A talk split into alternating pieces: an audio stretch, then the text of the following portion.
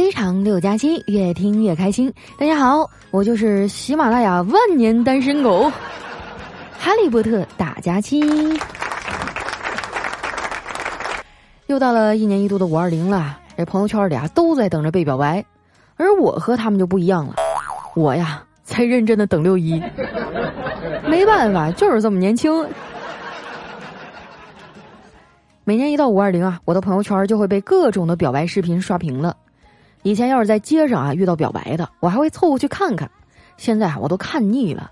哎，你们发现没有啊？现代人表白啊都是一个套路：先摆上一圈玫瑰啊，再点点蜡烛，然后男生一顿慷慨陈词啊，最后女生含泪答应。大部分时候啊都是形式大于内容。其实啊，摆多大的排场啊，说的有多好听，这些都不重要。那句话怎么说来着？妙语连珠是猎物，支支吾吾是喜欢呀。我这可不是瞎说啊，人确实容易对自己向往的东西产生敬畏。哎，就比如说我们女生评价一个男生，如果我们说他丑，哎，那应该就是真的长得不咋地；如果我们说他帅啊，那就只能说明这个人长得还凑合。因为啊，我们遇见真长得特别帅的，是压根儿就不敢说话的。不过我说的这些啊，都只针对一般人，像小黑这种啊脸皮厚的人就不适用。上大学的时候啊，他就以追妹子死缠烂打闻名全校。有一次啊，他参加系里的社团活动，哎，碰见一姑娘，那妹子长得哟清纯可爱，小黑对她是一见钟情。哎，活动结束以后啊，就忍不住过去搭讪。他说：“同学你好，我是机械工程系的，那个你是哪个系的呀？”没想到啊，那姑娘对他微微一笑，然后说。我呀，我是跟你没关系的。虽然被怼了一通啊，但是小黑并没有放弃，反而是越挫越勇啊，开启了疯狂追求的模式。那姑娘啊，在他的软磨硬泡之下，也慢慢的缓和了对他的态度。哎，小黑一看形势不错啊，就乘胜追击，跟那妹子表白了。表白当天啊，他也是做了充足的准备，然后深情款款的对她说：“冰冰，我喜欢你。”做我女朋友吧，哎，这周围的人也跟着起哄啊。小黑看气氛不错，以为这事儿啊就这么成了，没想到啊，那姑娘摇摇头说：“不行啊。”小黑愣了一下，接着说：“我要的是一个肯定的答案。”那姑娘想了一下，说：“嗯，肯定不行啊。”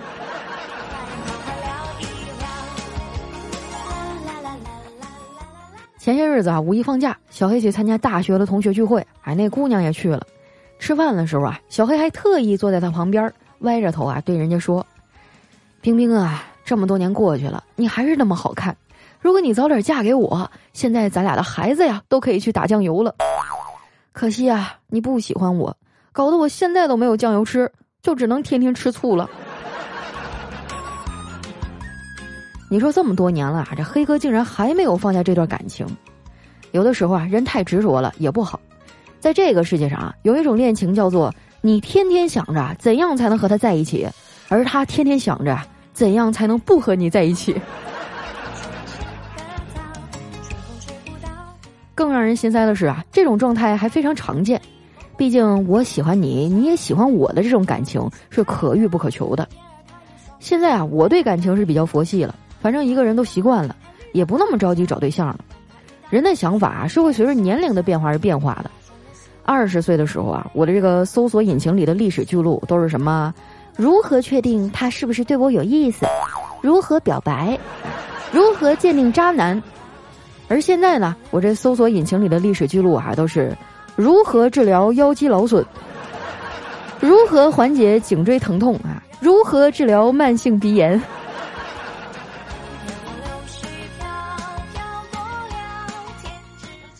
不瞒你们说呀，我这个身体状态在我们这圈里哈，那都应该算是健康的了。我有个闺蜜也是干互联网的，比我惨多了。不仅我上面说那些病啊，她都有。要命的是，她还失眠，就经常一宿一宿的睡不着觉。其实我觉得啊，她睡不着是有原因的，因为有个成语叫“孤枕难眠”。我呀，之所以能比她睡得香，那是因为我有两个枕头。我建议经常失眠的朋友们试一试啊。其实我身体不好啊，有一部分呢也是我自己作的，爱熬夜啊，饮食也不规律。我妈对我这个生活状态啊就特别的反感。昨天吃完饭，哎，我们一家人坐在客厅聊天儿，我妈把我的某个社交账号给翻出来了，然后就指着手机对我说：“你看看啊，你这简介上兴趣爱好写的是健身、游泳、读书、旅游、摄影和音乐，而你真实的爱好啊就是躺在床上玩手机，不看书、不学习、不找对象了。你再这么下去啊！”过两年你就得提前进入中年危机。我表面上点头应和着，心里却是一百个不服气。我就纳闷了，为什么中年危机总是被拎出来说呢？就好像人的一生只有中年才有危机似的。普通人的一生处处都是危机啊，只不过年轻的时候啊，仗着时间多不着急；年纪大了还觉得，哎呀，反正自己都已经时日不多了啊，就破罐子破摔吧。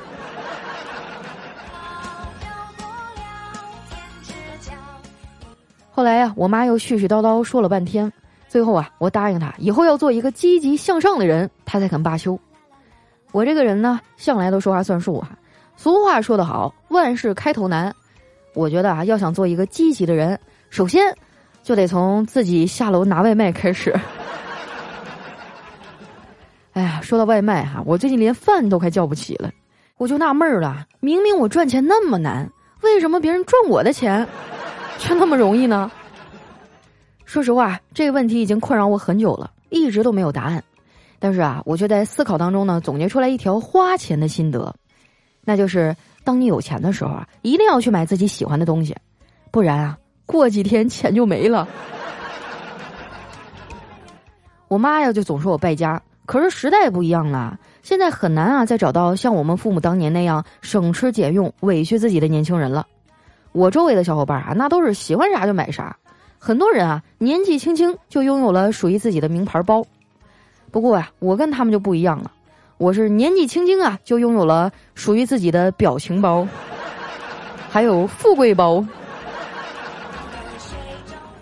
好在呢，我不爱跟别人攀比，我这个人啊很容易满足的，每天下班啊回到家，要是能撸一撸我们家猫，哎，我就很满足了。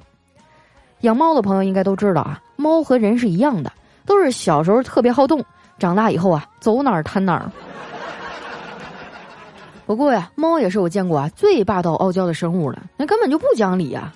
我的猫哈会盯着我洗澡，盯着我上厕所，一直试图吃我的饭，还偷偷喝我杯子里的水，在我工作的时候啊踩我的电脑键盘，在我睡觉的时候不停的骚扰我。但是当我想要摸摸它的时候，哎，它就会立马表现出一种。干嘛呀？注意一下我的个人空间，OK？你再这，我咬你了啊！母爱老子！每次啊，看到那些网红猫温柔又乖巧的样儿啊，我内心就特别的酸。但是我有什么办法呢？自己家的毛孩子，哎，你能怎么办呢？就得宠着呗。其实啊，我们家的猫就是小时候没教育好，长大了才这么不听话的。人也是一样，很多规矩啊，都得很小的时候开始培养。我哥呢就特别重视孩子情商的培养，从小侄子上幼儿园开始啊，我哥就教他，哎，把谢谢改成谢谢您，把随便改成听你的，把我不会啊改成我可以学，把听明白了吗改成我说明白了吗？他说孩子学会这些啊，情商就会比别人高出一大截。现在啊，我侄子已经上小学了，哎，这个说话的习惯也养成了。前两天啊，他们班主任发现班里有同学抽烟。但是不知道具体是谁啊，就把班里所有的男生啊都叫了出去，一个一个的盘问。哎，问到我小侄子的时候啊，他说：“赵小辉，你会抽烟吗？”结果啊，这孩子傻不拉几的说：“我我可以学。”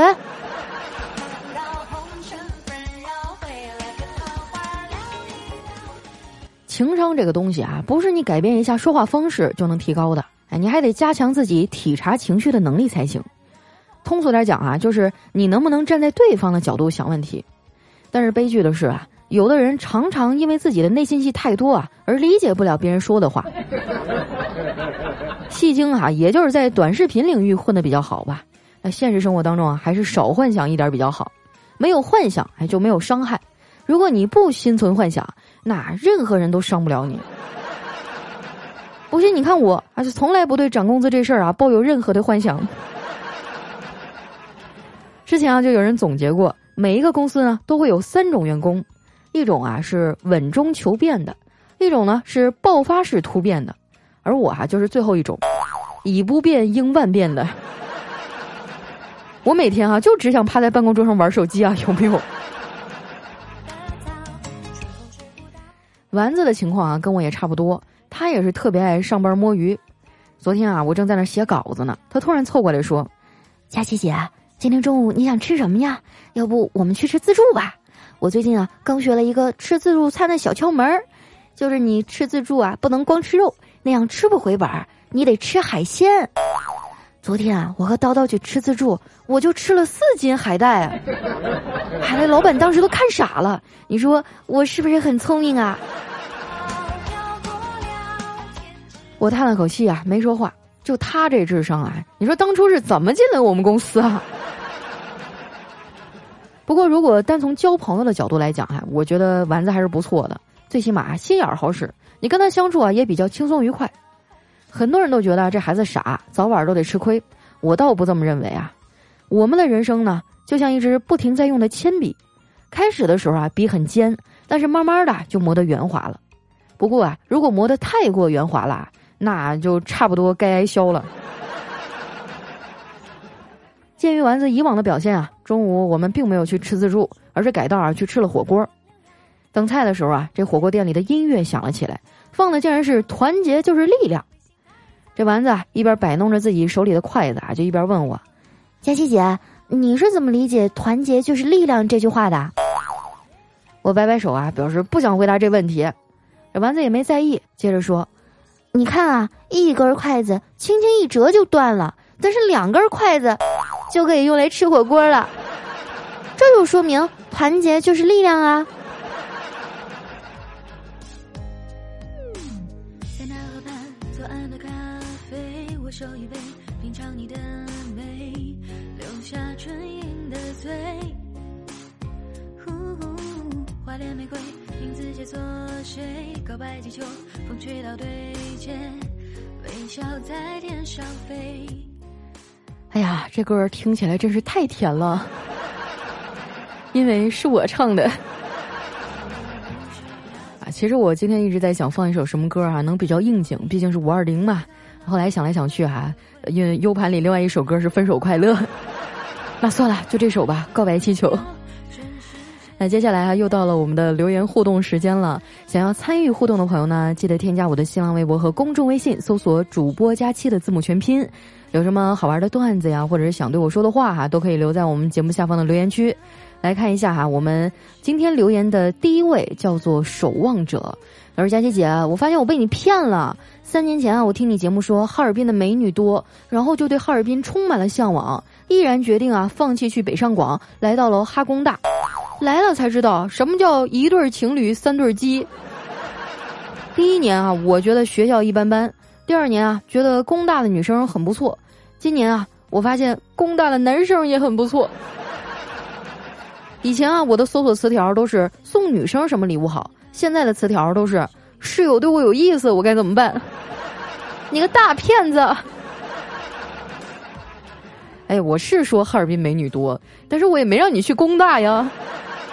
你自己往和尚庙里钻，你还怨我？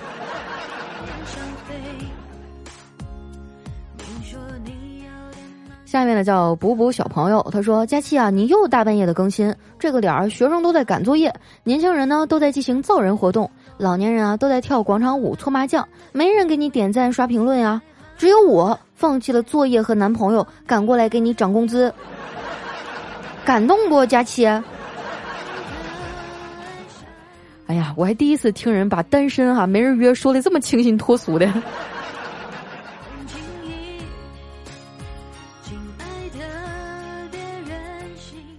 下面呢叫花间彻龙，他说：“佳琪啊，看到了你的专访，很欣慰，更开心。我为你打爆电话，再次感谢你这么多年的陪伴，我也会永远的支持你。对于你发的链接，收藏转发，解除你啊忧愁的掉粉观念。这么多年来，事实证明，现在留下的都是真心爱你的，不会离开你的。所以啊，你也不要太担心了。还有，我是你的骨灰粉儿，至死不移那种。我已经习惯了你的存在，真不敢想象以后没有你的日子。”真的希望你能成为永恒啊！哎呀妈呀，永恒可不敢想啊！我觉得我能活到七十哈，我就谢天谢地了。我努力，我争取啊，好不好？希望能多陪你们一段时间啊。那刚刚他提到那个报道呢，我要特别感谢一下《青年报》啊，前段时间对我做了一个专访，写的还不错，比较真实哈。大概就是总结了一下我这七年多来的心路历程，然后我在朋友圈里小范围的转发了一下，效果还不错。如果说你们也想看的话呢，嗯，我可以发在我的微博和公众号上 啊，但是有点不好意思，因为上面夸我的话太多了 啊。不过有时候想想，其实我。我应该也是有一点点优秀的吧。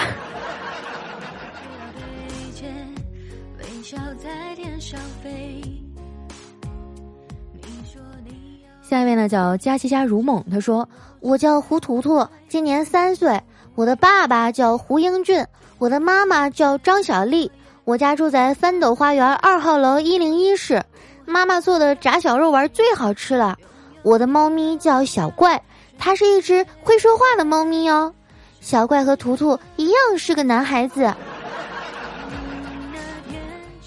不是我是咋的了？我怎么感觉走错片场了？好像进入了动画片频道。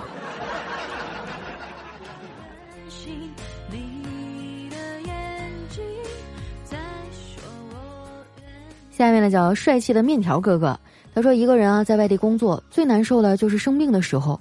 前两天啊，突然咽喉炎，半夜三点多啊，一个人去医院，医生默默的走过来，问我哪儿不舒服，我说嗓子不舒服，想吐。那医生啊，按了按我嗓子，问我什么感觉，我说，嗯，感觉有人摸我脖子。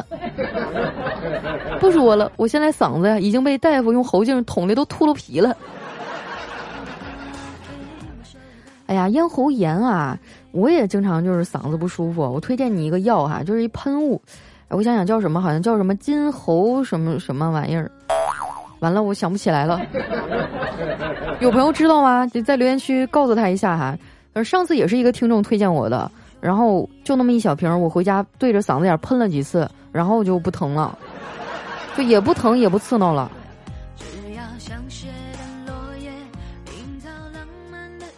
下面呢叫秋天的童话，他说有人问我啊，五二一五二零有什么区别？主要区别啊，就是在于五二零啊是男生对女生说的，而五二一呢是女生或男生对男生说的。你觉得呢，佳期？我们这是一档严肃正经的节目哈，你不要在节目里问我零和一的区别，我不知道。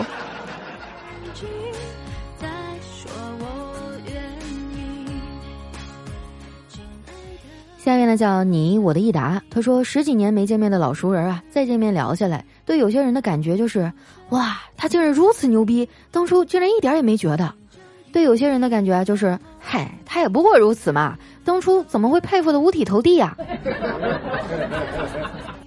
因为这些年你也一直在变啊，所以说你看他们的眼光就不一样了。但是我希望你们啊，都能成为别人眼中的那个，哇，他竟然如此牛逼。希望你们都能成为这样的人哈。来看一下我们的下一位叫玲珑是金牛，他说我老妈今天跟我说，儿子今天不要出去吃饭了，我在家里做了饭呢。我说不，我要出去吃。我妈就笑着说，今天我做的是糖醋排骨哟。我听完啊就赶紧说，哎呀妈呀，那我要吃。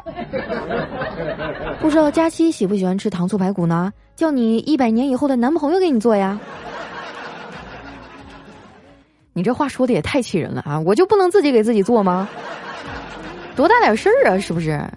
不是我跟你们吹哈，我现在一个人能搞定一桌年夜饭，这个厨艺水平你们自己掂量一下哈。以前我总是希望别人能来照顾我，比如说，哎呀，希望找一个每天晚上能接我下班的男朋友，还希望找到一个雨天能给我撑伞的人，希望回到家里有一口热乎的饭菜。后来我就发现，这些事儿我都可以自己做呀。我为什么还要再找一个人？还有，我不喜欢吃糖醋排骨。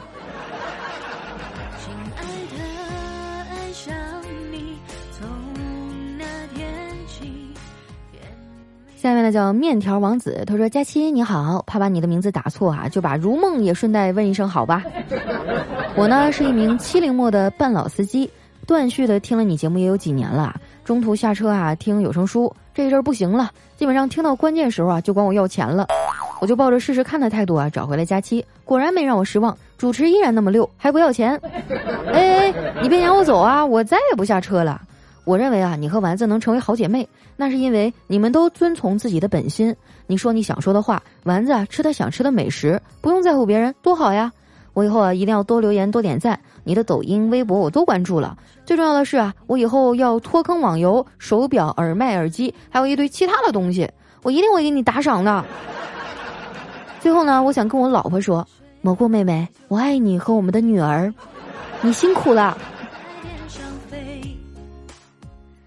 哎呀，我觉得你前面铺垫了两分钟，就是为了带出来最后一句。你这个坏人！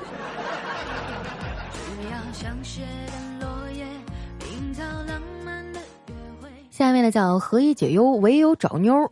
他说同事啊，刚拿着驾照，正考虑买车的事儿。但凡是懂点车的同事啊，都在帮他推荐。那家伙啊，就听着大家的意见，也不太吭声。最后啊，闷闷地说：“我。”我就想买我们教练那辆，其他的车我可能开不惯，可是不知道咋跟那教练谈呢。此话一出，众人沉默了。好一会儿啊，这主管开口了：“要不你先别买了吧，我怕万一你买回来以后就只会开你学过的那段路啊。”哎呀，你们主管的这个说话水平啊，大概有三十层楼那么高。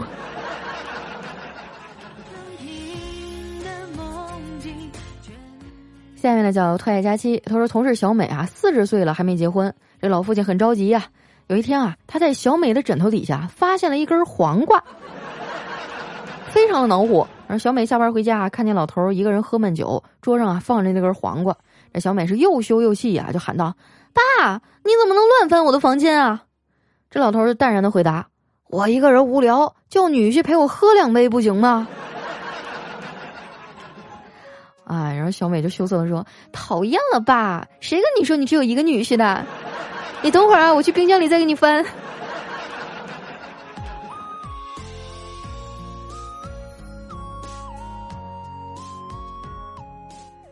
下面呢叫佳期的陆墨，他说：“媳妇儿啊，接儿子放学回家，儿子啊拿着奖状让我看。我说，你还要继续努力啊！你爸我小的时候啊，那奖状都贴满墙了。”正在换鞋的媳妇儿啊说。我都不想说你，咱妈早就告诉我了。你在本村上了两年，成绩总是倒数。三年级把你送到镇上的私立学校，他们为了拉拢生意啊，每学期给你们发奖状都是人手一张。哎呀，你说这媳妇儿也不懂事儿啊，这不是给孩子树立树立一个好的典型吗？来，下一位哈，叫佳期的宠物小松鼠，他说：“真假孙悟空难辨啊，如来让他们选一个自己喜欢的水果。”一个猴子呢选了桃子，另外一个猴子啊选了榴莲，如来啊就叫人把选桃子的那个猴子啊给抓起来了。那猴子很不理解啊，就怒声道：“选桃子啊是猴子的天性，你为啥抓我？”那观音啊在旁边默默的唱道：“有时候，有时候，宁愿选择留恋不放手。有时候，有时候，宁愿选择留恋不放手。”孙悟空是从石头里蹦出来的吗？所以他选择榴莲哈。来看一下我们的最后一位哈，叫千山人迹。他说一个男人啊，带着他的二哈上酒吧了，对那酒保说：“我跟你打赌啊，我这只狗会说话，如果我赢了，你就得请在座大伙儿一轮酒。”那酒保说：“好啊，开始你的表演。”那男人啊说：“先给说句吉祥话吧。”这狗说。汪，男人说啊，怎么才能看到远方的景色呀？狗说汪。男人又问了，那湖南卫视最优秀的主持人姓什么呀？狗说汪。男人说你倒酒吧，哎，我就说了我的狗会说话呀。哎呀，说到狗哈，我就来气。我记得年初的时候呢，有一天我在小区里溜达，然后看到一条流浪狗，我就合计讨个好彩头嘛，就蹲下来问他。狗狗，你说我今年桃花运旺不旺啊？结果那狗哈抬起头来瞅了我一眼，说：“喵。”你说气人不气人啊？所以今年的五二零啊，我还是一个人过啊，默默的守在公司给你们录节目。你们感不感动啊？感动的话，赶紧哈打开手机右下角的红心点一下。多给我留留言啊，点点赞，帮我涨涨工资好吗？哦，对了哈，还有一个事儿非常的重要，就是上个月底咱们不是有一个雪佛兰的配音比赛嘛，选了一百个听众哈，每人送一百喜点卡。然后因为名字太多了，我就不念了。你们这两天看一下自己的私信哈，有没有收到我消息？收到了就说明你中奖了啊！我看我抽空吧，把这名单整理一下发在微博上。嗯，你们大家自己都注意一点哈，别奖品到了你还没看见，那可真的是亏大了。好了，不跟你们说了啊，咱们今天节目就先到这儿，我们下期再见，拜拜。告白气球